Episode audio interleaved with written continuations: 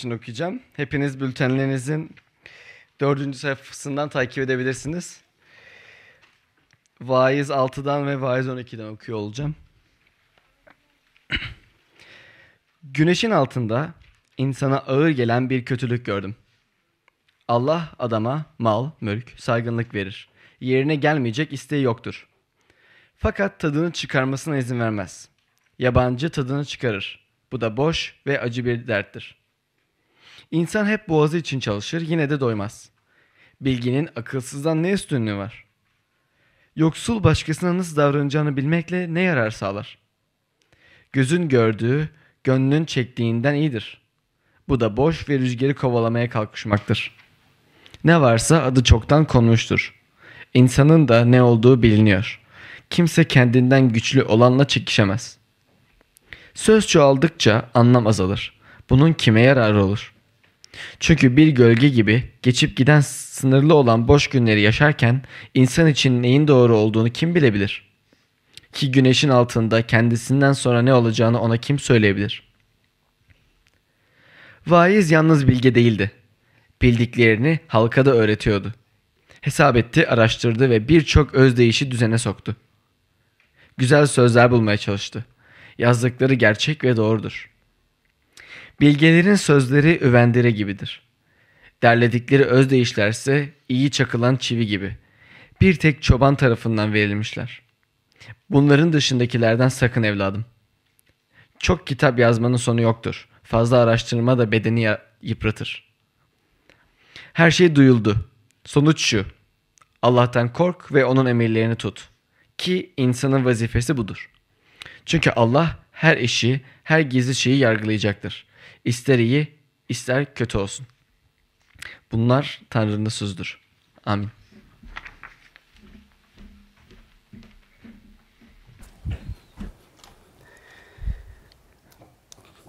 Tekrardan günaydınlar. İyi misiniz? Yoksa kötü müsünüz? Yoksa orta mısınız? Peki iyi kötü orta neye göre? İyi kötü orta. Ve konumuza geldik. E, bugün Vaiz kitabını kapatıyoruz. Vaiz kitabının 12 bölümü var ve Vaiz kitabı muhtemelen Süleyman tarafından yazıldığını e, hatırlatayım size. Muhtemelen 3000 yıl evvel yazıldığını hatırlatayım size ve e, vaiz İbranice kohelet diyorlar. Aslında filosof veya profesör anlamına geliyor. Ve son haftalarda anlam sorunundan bahsettik. Sonra tarih sorundan bahsettik ve bugün ahlak sorundan bahsetmemiz gerekiyor. Ahlak sorundan bahsetmemiz gerekiyor ve belki bugün ilk defa geldiniz veya misafir olarak buradasınız veya tesadüfen geldiniz çünkü dışarısı çok yağmurluydu. Hoş geldiniz. Doğru ve yanlış her insan için önemli bir soru. Neye inanırsanız inanın, bunu herhangi bir şekilde cevaplamamız gerek. Ve başlangıçta size şu soruyu sormak istiyorum. Placebo'nun ne olduğunu biliyor musunuz? Placebo? Biliyorsunuz. Nedir? Söyle.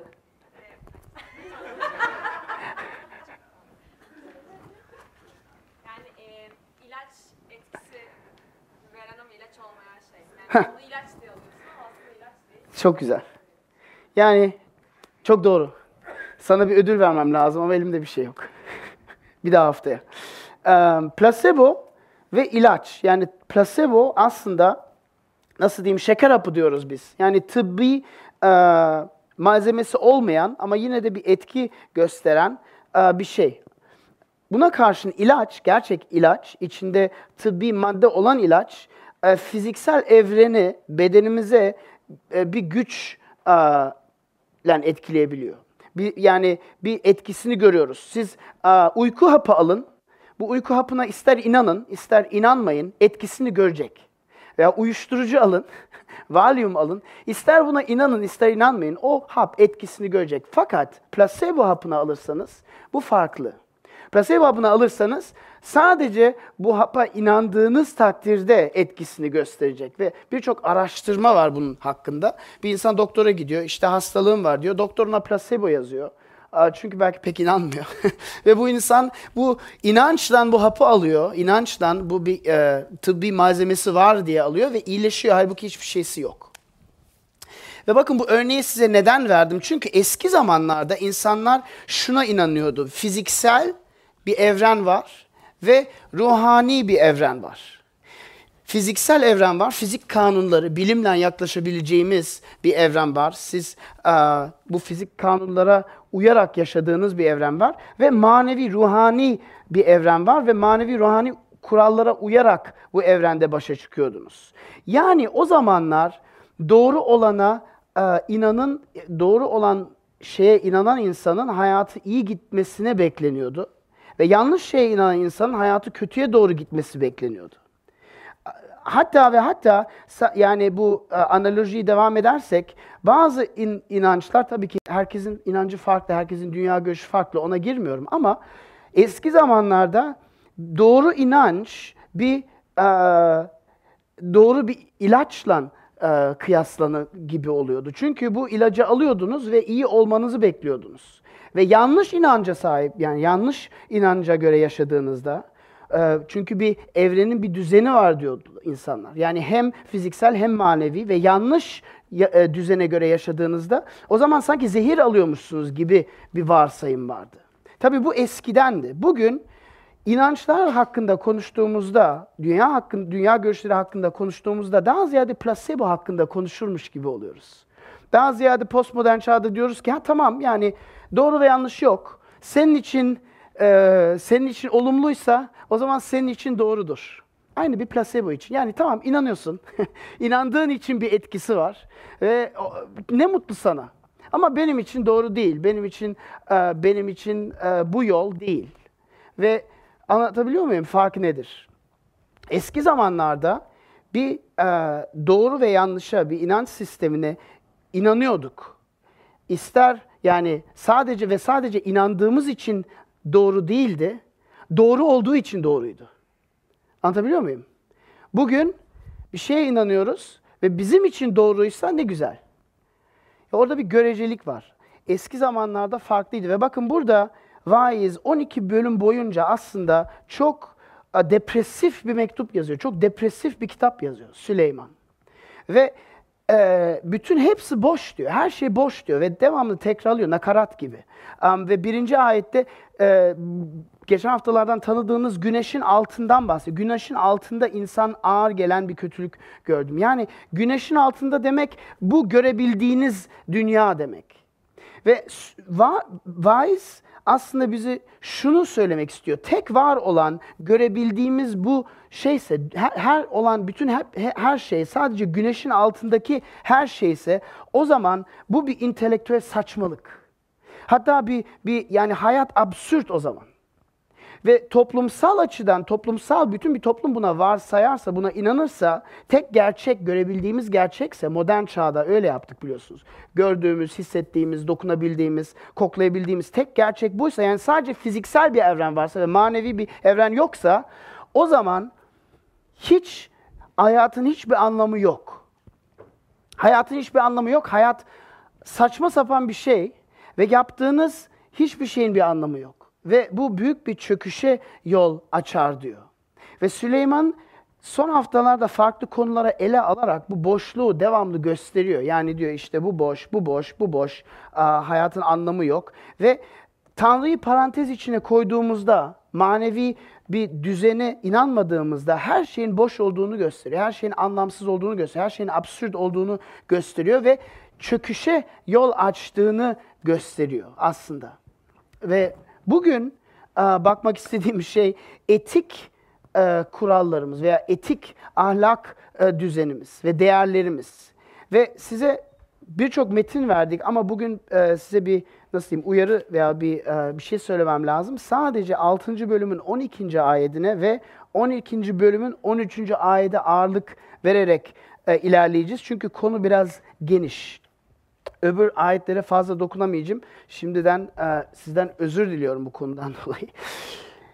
Süleyman burada yazdığı şey iki şey. Problem nedir? Bakın yazıyor. 12. ayette 6. bölümde diyor ki çünkü bir gölge bi- gibi geçip giden sınırlı olan boş günlerini yaşarken insan için neyin doğru olduğunu kim bilebilir? Soru ve problem bu. Doğru ve yanlışı kim bilebilir? Ve cevap ve çözüm çok ilginç. 6 bölüm bunun üzerine devam ediyor. Tekrarlayarak tekrarlayarak 6. bölüm, 7. bölüm, 8. bölüm, 9. bölüm, 10. bölüm, 11. bölüm, 12. bölüm kitabın en sonunda size çözüm veriyor. Ve çözümü belki kulağınıza çok ürkütücü gelebilir. Uyarıyorum. Ama çözümü şu ve onu 13. ayette diyor. Her şey duyuldu. Sonuç şu. Allah'tan kork ve onun emirlerini tut ki insanın vazifesi budur. Çok ne diyeyim muhafazakar bir cevap mı veriyor diyeyim. Böyle mantığa karşı bir cevap veriyor diyeyim. Ve ama sizden bakmak istiyorum bu verdiği soru, problem ve verdiği çözüm aslında çok derin cevaplar ve bütün kitabın anahtar ayetlerine bakıyoruz şu an. Hem 6. bölümün 12. ayeti hem 12. bölümün 13. ayetinde. Ve bu iki başlığı kullanarak bu e, konuşmayı sizinden e, şekillendirmek istiyorum. Problem nedir? Doğru olanı kim bilir? Çözüm nedir? Allah'tan kork ve emirlerini tut. Bültenden de takip edebilirsiniz. Bakın doğru olanı kim bilir sorusunu soruyor. Ve tekrarlama tehlikesinde bulun, bulunabilirim. Ama diyor ki güneş altında olan hepsi ise Hepsi buysa, hepsi bu 70 yıl yaşadığımız, 60 yıl yaşadığımız, ömrümüzün ne kadar olduğunu bilmiyoruz ama hepsi buysa, görebildiğimiz hepsi buysa, sadece fiziksel bir evren varsa ve fiziksel bir alem varsa o zaman değer ve temellerden bahsetmek çok saçma bir şey. Doğru ve yanlıştan bahsetmek çok saçma bir şey. Yani bu güneşin altındaki hayat hepsi buysa ve başka bir şey yoksa hayat anlamsız. Bunu zaten söyledi. Ama o zaman sonucu olarak doğru ve yanlış da kalmıyor. Değer kalmıyor. Etik, ahlak e, temelleri kalmıyor. Bunun üzerine hiç düşündünüz mü bilmiyorum. Bu yeni bir e, keşf değil. Süleyman bunu 3000 yıl önce yazdı. Ama Nietzsche mesela 19. yüzyılda bunun üzerine kitap yazdı. Dedi Tanrı öldü dedi. Tamam. E, aydınlama çağısında Fransa'da işte Avrupa'nın bazı ülkelerinde birçok insan Tanrı öldü. Yani artık dine inanmıyoruz. Artık ilerledik. Artık aydınlandık. İnsan olarak devam ettik ve ondan Tanrı'ya inanıyoruz. Ve Nietzsche'nin e, yargısı, eleştirisi şu ki Nietzsche de ateisti, Nietzsche de nihilisti hatta. Nietzsche'nin e, eleştirisi şu. Tanrı yoksa, Tanrı öldüyse o zaman doğru ve yanlış da yoktur. O zaman hiçbir şekilde herhangi bir ahlak sistemini tutup bu doğrudur, buna göre yaşayın diyemezsiniz. O hakkı yitirmiş olursunuz. Ve birçok insan zannetti ki Nietzsche bunu yani bir nasıl diyeyim bir başarı ve zafer olarak yazdı. Hayır Nietzsche bunu gerçekten bir e, entelektüel problem olarak yazdı. Çözümünü bulamadığı bir problem olarak yazdı. Ve hala bu sorun çok önemli ve belki siz buraya geliyorsunuz ve doğru ve yanlışa inanıyorsunuz ki her insan doğru ve yanlışa inanıyor. Çünkü onsuz yaşayamıyoruz. Belki dürüst bir yaşam yaşamaya çalışıyorsunuz. Belki sevgi ve saygı dolu bir yaşam yaşamaya çalışıyorsunuz. Fakat Vaiz kitabı diyor ki bir tanrı yoksa, manevi düzen yoksa o zaman nihai bir standart da yoktur. Ve bu nihai standart da yoksa o zaman doğru ve yanlıştan bahsedemezsiniz. Hiç kimseye bu yanlış, hiç kimseye bu doğru diyemezsiniz. Bunun ne kadar ağır bir problem olduğunu farkında mısınız bilmiyorum. Um, size fiziksel e, dünyadan bir örnek vereyim. Fizikte standartlar var. Mesela taşınıyorsunuz. Ne bilmek istiyorsunuz? Aa, odam ne kadar büyük? Duvarı ne kadar? Nasıl ölçüyorsunuz? Metre alıp ölçüyorsunuz değil mi? E bu metre nedir? Size kim diyor e, İstanbul'daki metre Almanya'daki metreden farklı olmadığını? Ikea'dan, Ikea İsveç şirketi, Ikea'ya gidip aldığınızda kim diyor sizin oradaki 3 metre, sizin ölçtüğünüz 3 metreyle aynı olduğunu? Nereden biliyorsunuz? Çünkü bir standart var. Ve bu metre standartını örneğin 1799'da D'Alembert ve Michel diye iki tane fizikçi belirledi. Ve bütün bütün Avrupa ülkelerinde en azından, Am- Amerika'dan bahsetmiyorum. Onların ölçekleri biraz garip. Ee, e, dürüst fizikçilerin ülkelerinde metreyi kullanıyoruz. Veya başka bir örnek vereyim. Bir şey buluyorsunuz. Diyelim ki e, yaz tatilindesiniz ve bir şey buluyorsunuz. Arkeolojik bir bir bir şey. Ve tarih tarih biline giriyorsunuz. Ya bu ne kadar yaşlı acaba? Nasıl nasıl yaşını nasıl belirleyebiliriz? Ne diyorsunuz? C14 metodunu kullanıyorsunuz. Değil mi? C14 metodunu nasıl kullanıyorsunuz? Ve sizin varsayımınız C14 metodu dünyanın her dört yanında aynı. Çünkü bir standart var. Ve bu standartı 1946'da William Frank Libby belirlemiş. Nasıl belirlemiş? Radyoaktif e, yarı ömrü belirlemiş. C14'ün yarı ömrü ne kadar olduğunu biliyor musunuz? Hı. Fizik dersi pek meşhur değil bu çevremizde. 5500 yıl diyelim. 5500 yıl sonra belirli bir madde, belirli bir C14 miktarın yarısı e, gitmiş oluyor. Türkiye'de Türk Standartları Enstitüsü var. Bilmiyorum duydunuz mu, duymadınız mı? Ve doğru ve yanlışı belirliyor, standartlarımızı belirliyor. Yani gittiğinizde kağıt aldığınızda yazıcınız için o kağıdın ölçekleriniz o aldığınız yazıcının içine sığdırabilmek için o standartlar var. Ve bu standartlar çok önemli. Peki manevi dünyaya geldiğimizde bu standart var mı yok mu? Bunu sormamız lazım. Yani dinlerin veya dünya görüşlerin ahlaki, etik e, açısından değer görüşleri nedir?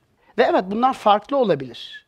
E, Neden farklı olabilir? Çünkü e, inandığımız bir varlık var mı? Ve onun varlığın karakteri nedir? Ona bağlantılı farklı olabilir. Ama öyle bir varlık varsa, manevi bir düz- düzen varsa o zaman kozmik evrensel bir standart var ve doğru ve yanlışı belirleyebiliyoruz. Ama yoksa bu hayattan sonra herhangi bir şey yoksa, güneşin altında vaizin yazdığı gibi her şey buysa, o zaman hiçbir şeyin bir doğrusu ve yanlışı yok. Ve her insan aslında kendi kafasına göre yaşayabilir ve diyebilir benim hissiyatıma göre bu doğru. Benim hissiyatıma göre gidip insanı öldürebilirim. Benim hissiyatıma göre gidip e, bir bomba üretip gidip köyü bombalayabilirim. Benim hissiyatıma göre hayvanları öldürebilirim ve hiçbir şey söyleyemezsiniz aslında.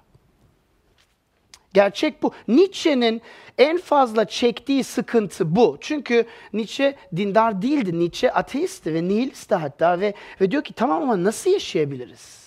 Manevi standart yoksa, doğru ve yanlış yoksa nasıl yaşayabiliriz? Ve vaiz, bizim profesörümüz bu metinde aynı soruyu soruyor 3000 yıl evvel. Retorik soruyu soruyor. Diyor ki güneşin altında hepsi buysa doğruyu kim bilebilir diyor.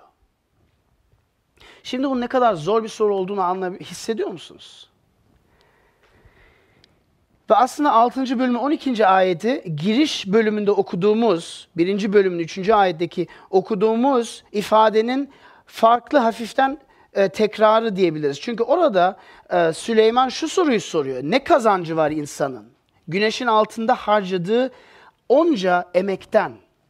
Yani şöyle diyor, her insan çabalıyor diyor. Her insan mücadele ediyor diyor. Bu hayat kolay değil diyor. Kan ve ter akıtıyoruz diyor. Gözyaşlarımızı kaybediyoruz diyor. Ama her şey kozmik bir kazasa ve güneşin altında hepsi buysa o zaman her şey tesadüfse o zaman kökenimiz ne ön- ön- kökenimiz önemli. Nereden geldiğimiz önemsiz. Nereye gideceğimiz de önemsiz. Ee, ne yaptığımız da önemsiz. Hepsinin anlamı yok, değeri yok. Benim çocuklarım küçükken taşlardan kule yaptılar hep. Bilmiyorum hiç gördünüz mü? Belki kendi çocuklarınız yok, belki başkalarının çocuk. Böyle taşları alıp kule yaptınız ve ve Yunus çok e, en yüksek kuleleri yapmayı seviyordu. Hatta tavanın altına kadar yapmayı seviyordu. Böyle alıyordu saatlerce dikiyordu işte e, sağlam temeli olsun diye, yıkılmasın diye. Parçaları alıp alıp alıp diziyordu. En, en sonunda sandalyeye aldık filan, en sonunda omzuma aldım, en son taşı koy filan diye. Şimdi Yunus'un küçük kardeşleri var ve küçük kardeşleri nasıl yap, bazen yaptığı gibi gidip bu kuleyi yıkmak istiyorlar. Ve Yunus sizce bu kule yıkıldığında nasıl hissediyor? Çok mutlu mu sizce? Kardeşlerine aşırı öfkeleniyordu ve kızıyordu. Bakın hayatta yaptığınız her şey bu kule gibi. Güneşin altından başka bir şey yoksa sizin yaptığınız her şey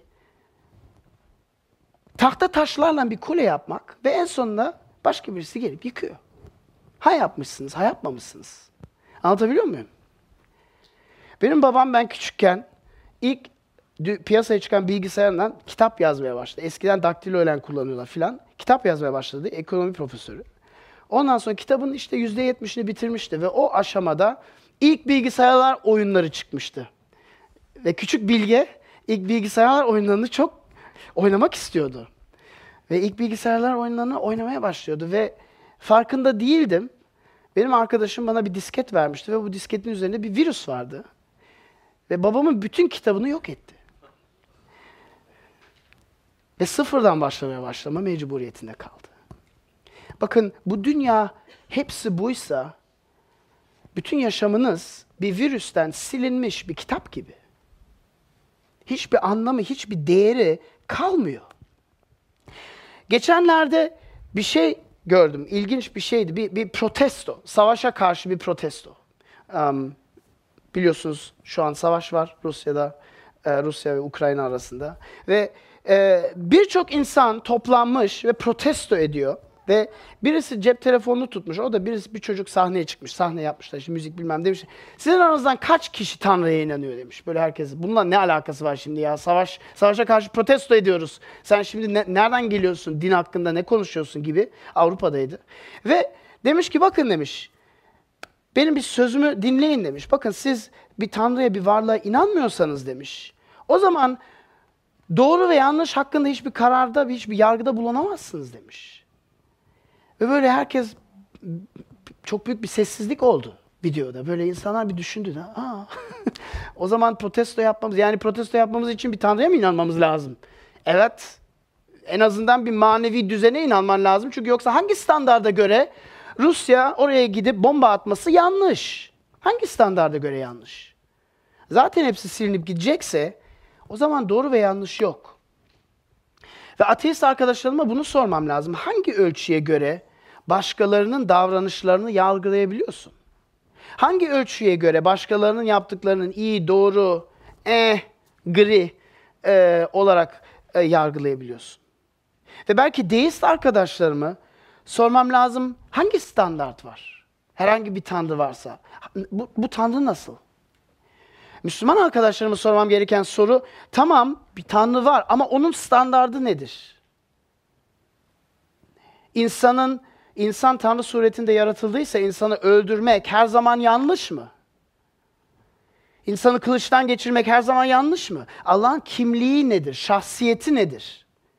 Ki be, bunun standartları belirleyen şey o. Siz hayatınızda hangi standarda göre yaşıyorsunuz?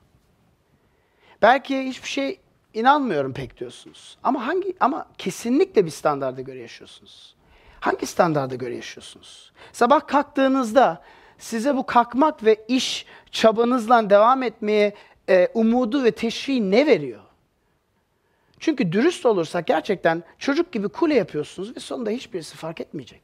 Ha yapmışsınız, ha kalkmışsınız, ha kalk- kalkmamışsınız. Kiranızı ha ödemişsiniz, ha ödememişsiniz. İşe gitmişsiniz, gitmemişsiniz ne fark eder? İyi davranmışsınız, kötü davranmışsınız ne fark eder? Ciddi bir soru. Paulus Romalı 1'de ilginç bir şey söylüyor. Orada bir iddia yazıyor. Diyor ki herkes Tanrı'nın var olduğunu biliyor diyor. Şimdi bunu tartışabiliriz.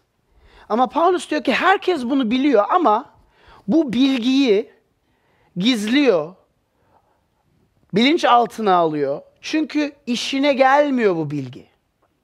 Neden işine gelmiyor? Çünkü bir tanrı varsa, otomatikmen doğru ve yanlış varsa, otomatikmen bir nihai standart varsa, o zaman her yaptığımız şey için bir gün hesap vermemiz lazım. Ve birçok insan bunu hiç hoş bulmuyor.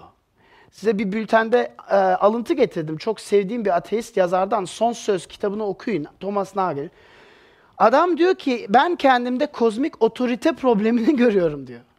Ben üzerimde başka bir otorite kabul etmek istemiyorum diyor. Ben sadece ateizme inanıyorum değil, ben ben Tanrı'ya inanmak istemiyorum diyor. Ben dünyanın, evrenin böyle bir yer olmasını istemiyorum diyor. Ben üzerimde birinin olup ben ona hesap verme fikrinden nefret ediyorum diyor. Ve sadece ben değil, etrafında birçok insanda bunu görüyorum diyor. Ve Paulus Romalı 1'de 2000 yıl evvel yazdığı Romalı 1'de bundan bahsediyor. Diyor ki aslında hepiniz herkes biliyor. Fizik kaidelerin standartlarını alsak bile her şey tesadüfen bir düzen olmasını nasıl bu nasıl bir inanç sistemi? Bütün entropi kurallarına karşı geliyor. Bütün fizik kurallarına karşı geliyor. Yine de bazı insanlar manevi bir düzeni reddediyor. Doğru ve yanlışı da yitiriyor. Ve Paulus bu değiş dokuştan bahsediyor. Diyor ki Tanrı'yı o tahtın üzerinden alırsan onun yerine başka bir şey koyarsın. Ve birçok insan göreceli doğru yanlış dediğimizde postmodern çağda kendilerini o tahtın üzerine koyuyor. Diyor ki benim için doğru. Doğruyu ben belirliyorum. Senin için yanlış olabilir. Benim için doğru. Beni rahat bırak. Ben yapıyorum ve kendi tanrım, kendi tanrıyım, kendi kendi yasalarımı ben belirliyorum. Problemi gördünüz. Peki çözümü ne olabilir? Problemi gördünüz, çözümü ne olabilir? İkinci bölüme, ikinci e, noktama geçiyorum. Allah'tan kork ve emirlerine uy diyor. Ve bakın Weiss bizim profesör 12. ay 12. bölümde bu somutu diyor. Yani yazdı yazdı, hepsini yazdı. Araştırdı, derin derin sorular sordu. Hepsinin boş olduğunu kanıtladı. Ve en sonunda diyor ki her şey duyuldu. Ve sonuç şu. Hiçbir matematisyeni gördünüz mü? Böyle ta- kara tahtayı açıyor, baştan sonuna kadar yazıyor. Ve matematik öğrencileri artık yani kolları düşecek adam, artık adamlar. İşte kanıtlı başlıyor, işte abstrakt konseptler başlıyor, yazıyor, yazıyor, yazıyor, yazıyor. En sonunda QED yazıyor, noktasını atıyor. Ne diyor? İşte kanıtladım diyor. Bu matematiksel şeyi kanıtladım diyor ve vaiz yazarı da böyle yapıyor. 12. bölümünde kitabın sonunda diyor ki her şey duyuldu. Söyleyecek her şeyi sordum, söyledim, yazdım. Sonuç şu, Allah'tan kork onun emirlerini tut ki insanın vazifesi budur. Ve mantığını da veriyor 14. ayette ve bunu duymak istemiyoruz biliyorum.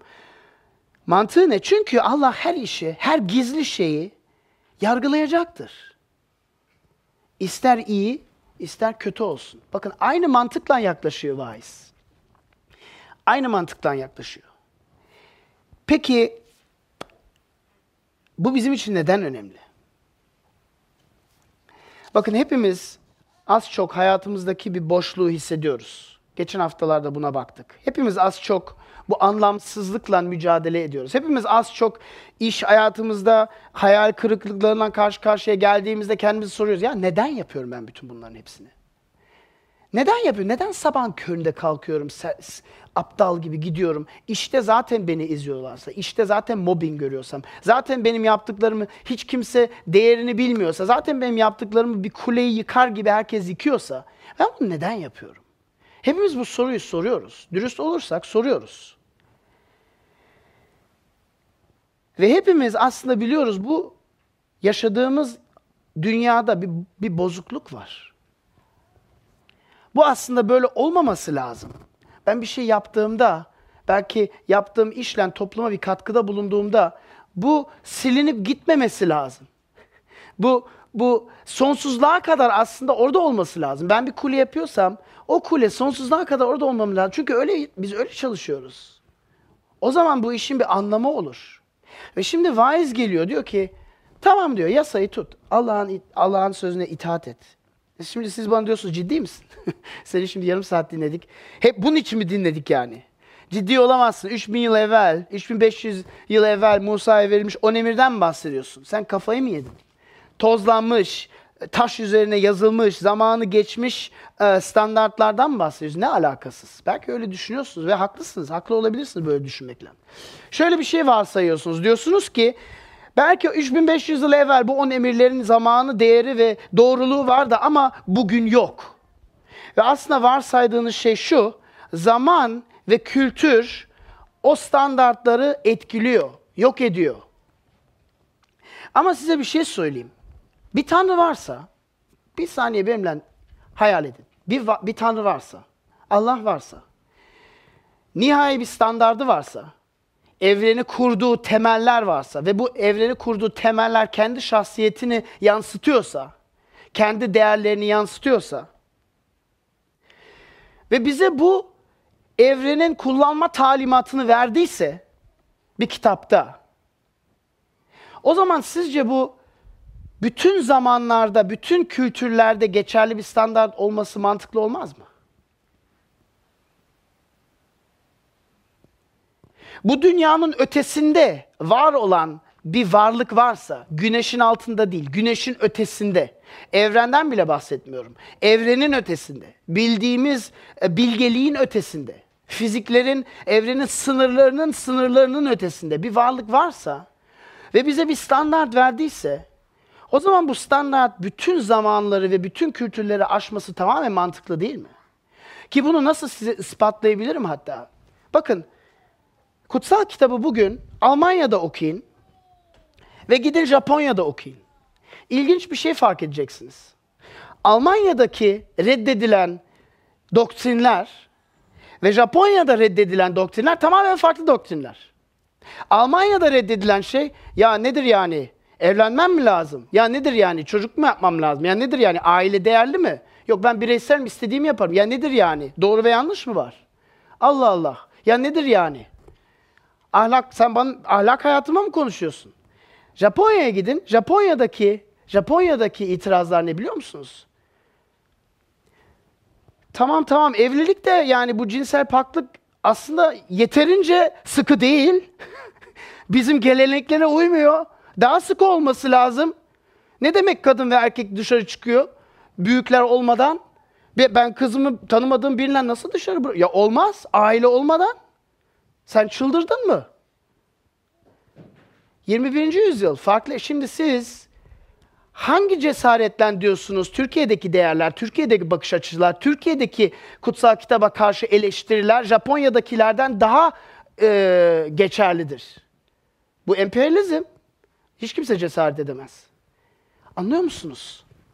Bir nihai standart varsa, her zaman geçerliyse ve her kültürde geçerliyse o zaman bu nihai standart bazı şeyleri verimli buluyor, bazı şeyleri ama eleştiriyor ve eleştirdiği şeyler farklı. Mesela kutsal kitap Almanya'ya gittiğinizde neyi eleştiriyor? Diyor ki siz aileleri yok ettiniz. Çocuklara değer vermiyorsunuz. Sadece işinizin peşindesiniz. Ve hiç toplumsal bir boyut tanımıyorsunuz. Sadece bireyin mutluluğundan ilerliyorsunuz. Türkiye ama methedeceği şeyler diyecek ki Aa, ama iş ahlakınız çok iyi. Çok güzel bir düzen kuruyorsunuz. Yasalarınız bayağı güzel. Mükemmel değil ama güzel. Şimdi Türkiye geldiğinde ne olacak? Aynı standart Türkiye geldiğinde ne diyecek? Diyecek ki bak sizin aile anlayışınız şahane. Sizin birbirlerinizi desteklediğiniz şahane. Kardeşler birbirini destekliyor. Çocuklar annelerine babalarına saygı gösteriyor. Çocuklar ne kadar seviliyor. Ne güzel. Çok güzel. Tamamen nihai standarda uyum sağladınız. Ama diyecek ya valla biraz daha dürüst, biraz daha düzen kurabilirsiniz. Adalet anlamının üzerine biraz daha fazla çalışabiliriz. Anlıyor musunuz? Her kültürü farklı yönlerden kutsal kitap nihai standartsa ve her zaman geçerliyse her toplumu farklı yönlerden eleştirecek. Ve bakın bir şey söyleyeyim size fiziksel düzenden bahsettim. Metreden bahsettim. Bakın sizden bir şey gizledim. Bilim dünyası devamlı değişiyor. Bunun farkında mısınız bilmiyorum. Biz bugün manevi düzeni reddediyoruz ama sanki bilim taşa yazılmış her çağ için geçerli bir düzen veriyormuş gibi davranıyoruz. Ama öyle değil. Bakın bilim, metre ne dedim? Metreyi ne zaman inşaat ettiler? Ne zaman buldular? 1799'da. Sonra üzerine ne zaman geçtiler biliyor musunuz? 1999'da keşfedildi. 1889'da bir daha değiştirildi. 1983'te değiştirildi. 2019'da son defa metre değiştirildi. Şimdi gidin bilim dünyaya inanıyoruz deyin. Bilim dünyanın düzenine, standartlarına uyuyoruz deyin. C14 metodu çok ilginç bir örnek. C14 metodu 1946'da bulundu ve yarı ömür şeyini belirledi ama sonra 1600, 1962'de değiştirdi, 1990'da değiştirdi. 2004 yılında hatta bir bilim gazetesinde C14 illüzyonu adında bir makale yazıldı. Dedi biz buna hiç güvenebiliyor muyuz ki? Bu güvenilir mi? Çünkü dört defa değiştirmişiz yarı zamanı. Şimdi siz diyorsunuz ha tamam o kadar da önemli değil ama bakın e, C14 metodunu kullanarak milyarlarca yılları e, hesap ediyoruz. Ve bir bilim adamı, bir fizikçi makale yazıyor 2004 yılında diyor C14 illüzyonu aslında biz buna güvenemeyiz diyor. Bizim fiziksel dünyanın standardı belki o kadar da düzenli güvenilir bir standart değil. Belki manevi standartlara daha fazla güvenmemiz lazım. Bilim sabit bir şey değil. Ve Tanrı yoksa hiçbir şey sabit değil. Ve bakın İsa ne diyor? İsa kendi yaşadığında ki öğrencileri vardı ve diyordu ki ya bütün bu yasalara biz uymamız lazım mı ya? İşte Musa'nın verdiği 2000 yıl evvel verdiği bizi yoruyor bilmem ne. Diyor ve İsa ne dedi? Dedi yer ve gök ortadan kalkacak ama benim sözlerim bakın yasadan bahsediyor benim sözlerim diyor. Benim sözlerim asla ortadan kalkmayacaktır. Kutsal yasadan ufacık bir harf ya da bir nokta bile yok olmayacaktı. Bakın bu ne kadar güçlü bir iddia. İsa burada gelip nihai bir standart var diyor. Ve ben bunu yok etmeye gelmedim diyor. Ben bunu yerine getirmeye geldim diyor. Biz buna uyum sağlıyor muyuz? Ve belki ve belki bakın hayatınızdaki mutsuzluk, manevi düzene, yaratıcının yarattığı düzene karşı davrandığımız için ortaya geliyordur. Bakın ben hiçbir insan görmedim. Gravitasyona inanmıyorum. Galata Kulesi'nden atlayıp uçucum diyen. Kanatsız manatsız. Gravitasyona inanmıyorum deyip e, saçma sapan şeyler yapan hiçbir insan görmedim. Çünkü bir, bir gerçek. Acaba manevi bir gerçek de varsa ve biz buna karşı davrandığımızda mutsuzluğumuz oradan kaynaklı olabilir mi? Bakın Süleyman dünyanın en zengin adamıydı. İsrail'in İsrail'in üçüncü kralıydı. İstediği herhangi bir şey olsun hemen getirilirdi. İste yani isteği yerine getirilmemezlik diye bir şey yoktu. Ve yine de mutsuzdu. Yine de bu kitabı yazıyor. Muhtemelen büyük bir depresyon içindeyken yazıyor. Ve bakın etrafınıza baktığınızda son haftalarda bahsettik. Birçok ünlü insanlar var, birçok otobiyografi var, birçok her şeyi elde etmiş, her istediğini anında alabilecek insanlar var. Bir araba değil, 20 araba, 100 araba, bir ev değil, 2000 ev. Ama bu insanlar biyografilerini yazıyor ve mutsuzlar. Woody Allen'den bahsettik, Thomas Nagel'den bahsettik, Madonna'dan bahsettik, biraz Sezen Aksu'dan bahsettik. Belki her şeyi elde edebildiğin bir duruma geldiğinde asıl depresyondan karşı karşıya geliyorsun. Çünkü farkına varıyorsun ki ya ben acaba gravitasyonu mu görmemezlikten geldim? Ve şimdi acısını mı çekiyorum? Manevi gravitasyonu mu acaba görmemezlikten geldim? Ve şimdi bütün hayat emeklerimi boşa mı sarf ettim acaba? Ve bakın bazı bazı insanlar, bazı ünlüler bunun farkındalar. Bazı ünlüler farkındalar diyorlar ya sadece benim için değil, sadece kendim için düşündüğümde iyi, mutlu olmuyorum. Başkalarını düşünmem lazım. Sting mesela ne yapıyor? Gidip işte başka e, üçüncü dünya ülkelerinde e, yoksullar için bir yurt açıyor. Veyahut işte ormanları korumak için gidip ormanlar satın alıyor. Ve kendilerini iyi hissediyorlar. Neden? Hafifçe ne? O evrenin manevi düzenine uyum sağladıklarından mı acaba kendilerini biraz daha iyi hissediyorlar? Vaiz bizi bundan baş başa bırakıyor ve diyor ki bakın her zamanki geçen manevi bir düzen var. Ve gökdelen yapar gibi kendi hayatınızı inşa ettiğinizde doğru düz bir temel yapmazsanız, çelik kirişler yapmazsanız hepsi paramparça olup düşer. Ve sonucu şu, Allah'tan kork ve emirlerini tut. Siz bunu hiç denediniz mi? Alan isteklerine uymaya hiç denediniz mi? Ve herkesin böyle bu alana dokun, dokunamazsın dediğimiz alanlar var. Tamam yani 10 buyruk var. Ya 9'una uysam olmaz mı? Birisine uymayayım. Olmuyor. Neden olmuyor? Çünkü Martin Luther dedi ki herhangi biri 10 buyruğun herhangi birisini kırdığınızda, bozduğunuzda en önemlisini de bozmuş oldunuz. Ve onu da Tanrı olarak Tanrı kabul etmek. Çünkü herhangi bir buyruğunu değiştirdiğinizde kendiniz oturuyorsunuz tahta. Kendiniz Tanrınız oluyorsunuz. Ve o zaman bütün bütün manevi düzen gitmiş oluyor. Belki bazılarınız var ve dediniz ki ya ben bunu denedim. Bu düzene uymaya çalıştım ama mahvetti beni. Ve biliyor musunuz vaiz size hak verir. Ve bir şey sadece, onun için iki şey söylüyor. Bakın sadece itaat et demiyor. Sadece yasaya uy demiyor. Sadece Allah'ın isteğine uy demiyor. Allah'tan kork diyor. Ve bunun ne olduğunu bugün anlamak çok zor. Bakın korku, iki tür korku var. Birisi işkence çekmenden, azaptan korku. Yani bana bir şey olacaktan korku. Yani uçağın içindeyim, uçak düşüyor, korkuyorum çünkü öleceğim. Bana bir şey olacak. Bu korku. Fakat bu korkunun aslında temeli bencillik. Çünkü tek merak ettiğim kendi varlığım. Kutsal kitabın bahsettiği korku başka bir korku. Sevinç getiren bir korkudan bahsediyor. Birkaç tane ayet getirdim size. Özdeyişler, bunu da Süleyman yazmış 9. ayette diyor. Bütün birçok özdeyişler topladı, yazdı diyor. Özdeyişler 28-14'te diyor ki daima korkan adam mutludur. Allah Allah. Mezmurlar 130'da Davut şöyle yazıyor. Fakat sen Tanrım affedersin ki senden korkulsun. Yalan affedersen ben senden neden korkayım? Bakın bu korku belirlenmesi biraz farklı. Buradaki bahsedilen korkuyu anlamak istediğimizde sadece bir bize kötü bir şey olacak diye değil. Bu içsel bir durum. Yani neden bahsediyor? Tanrı'nın sevgisini, gücünü, büyüklüğünü karşında durup bir bir saygınlık, bir huşu hissetmekten bahsediyor. Bir bir sevgiden bahsediyor. Bir lütufunu tadını almaktan bahsediyor ve bunu alarak bizi teşvik gelmesinden bahsediyor. Bizi sevinç gelmesinden bahsediyor. Yani saygı, korku ve Tanrı'nın önünde oturup titremeden bahsediyor. Size bir örnek vereyim bunu daha iyi anlatmak için. Dünya, diyelim ki biraz keman çalıyorsunuz. Eve aldığınız keman işte 3-4 egzersiz yaptınız. Dünyanın en iyi kemancısının yanında keman çalacaksınız. Kendinizi nasıl hissedersiniz? Ya ben bu kemanı, ya bu benim değil aslında. Çalmasa, yani çalmıyorum, bilemiyorum. Neden? Çünkü ya bir korku içerir siz. Neden? Çünkü rezil olacaksınız. Tanrı'nın önüne çıkmak böyle bir şey. Mahvolmak değil, onun mükemmelliğinin önünde saygı ve sevgi göstermek.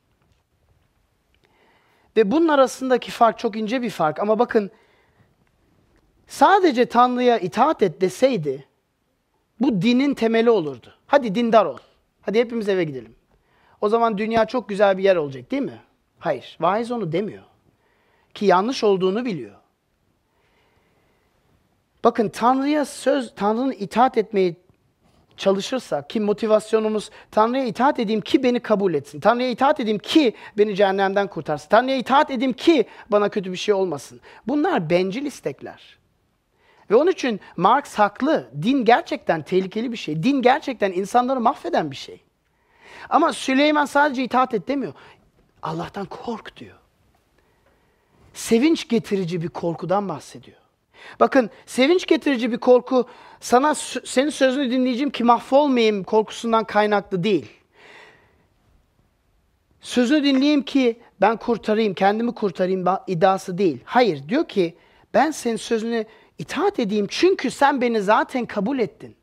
Ben senin sözünü yapmak istiyorum çünkü zaten değerimi verdin. Mezmurda söylediği gibi sen affeden Tanrısın ki ondan senden korkayım.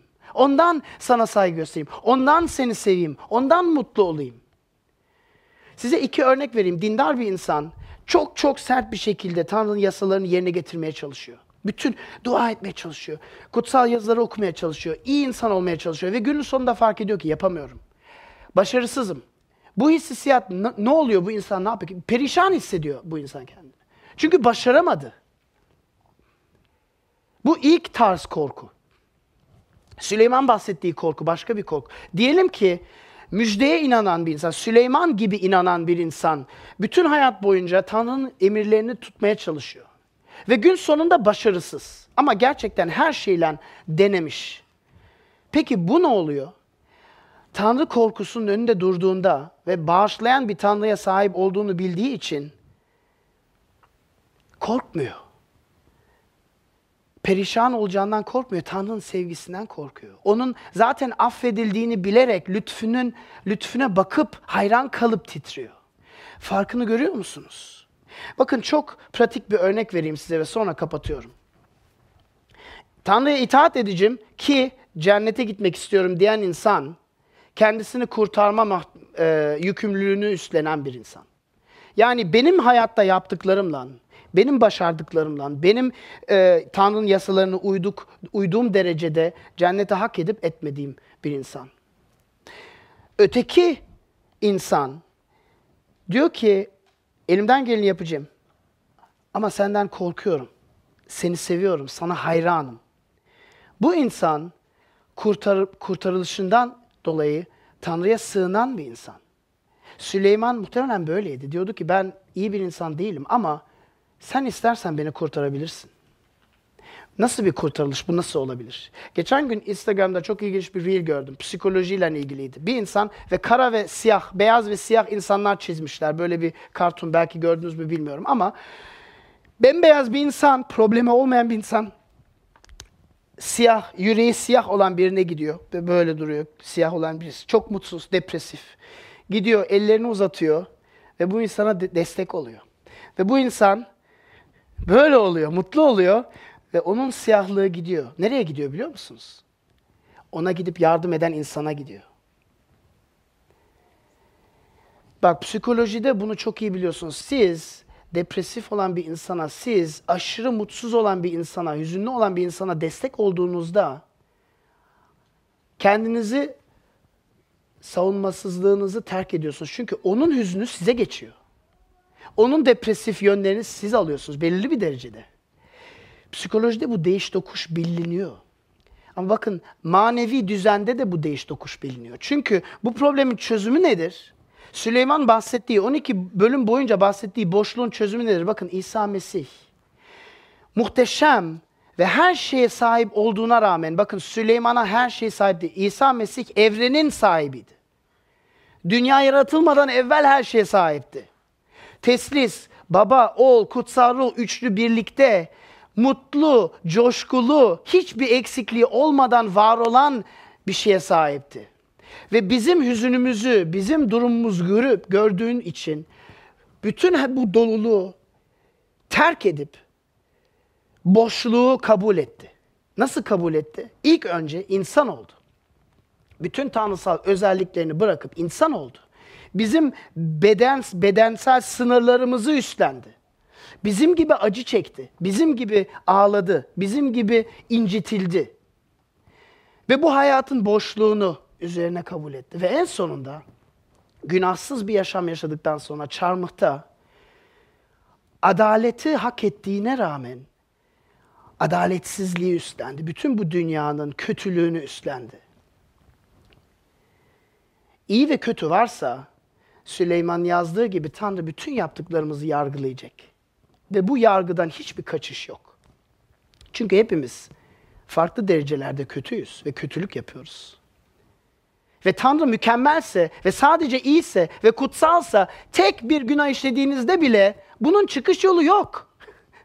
çıkış yolu yok çünkü birine karşı kötülük işlediniz ve bir Tanrı bir adil bir yargıçsa, adil bir hakimse buna göz kıvırıp kafasını sağa dönüp bunu gözmemezlikten geçemez. Tek çözüm başka bir varlık sizin yerinize gelip sizin yargısını üzerinize alması. Ve İsa Mesih'in yaptığı tam bu. Çarmıhta İsa Mesih evrensel yargıyı üzerine aldı.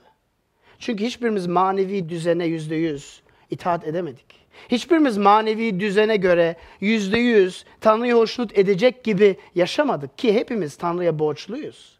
Bizi yarattıysa, yaşamımızı bize verdiyse, öf, üflediyse sonsuz borçluyuz. Buna inanabiliyor musun? İsa Mesih gelip bizim adaletsizliğimizi üzerine alıyor. Bizim için kurban oluyor. Bizim için kendini feda ediyor. Ki nihai standartlarını korumak için. Evvelden söylediği yer ve gök ortadan kalkacak ama sözümün bir i noktası bile ortada kalkmay ortadan kalkmayacak. Bunu yerine getirmek için çarmıhta ölüyor. Buna inanabiliyor musunuz? İnanamıyorsanız keşke inanabilsem diyor musunuz? Çünkü gerçekten manevi düzene uyum sağlamanın yolu, mutluluğun yolu. Biz sizin için dua etmek istiyoruz. Şimdi dua edeceğim. Sonra da arkada sizin için dua etmek istiyorsanız. Diyoruz, belki diyorsunuz keşke inana, inanmak istiyorum. Nasıl? Biz sizin için dua etmek istiyoruz. Rabbimiz sana minnettarız bu güzel metin için, bu vaaz serisi için. Hayatımızın bir anlamı var çünkü sen varsın. Ve bize bir kullanım talimatı yazdın. Daha fazla bir aşk mektubu yazdın. Bizi sevdiğin için ve bizim mutsuz olmamızı istemiyorsun. Daha da fazlası mutsuz olduğumuzu gördüğünde kendin beden alıp bu dünyaya geldin ki bizi kurtarmak için. Bizim boşluğumuzu doldurmak için Rab. Ki başka hiçbir şey bizim boşluğumuzu dolduramaz. İsa Mesih adına. Amin.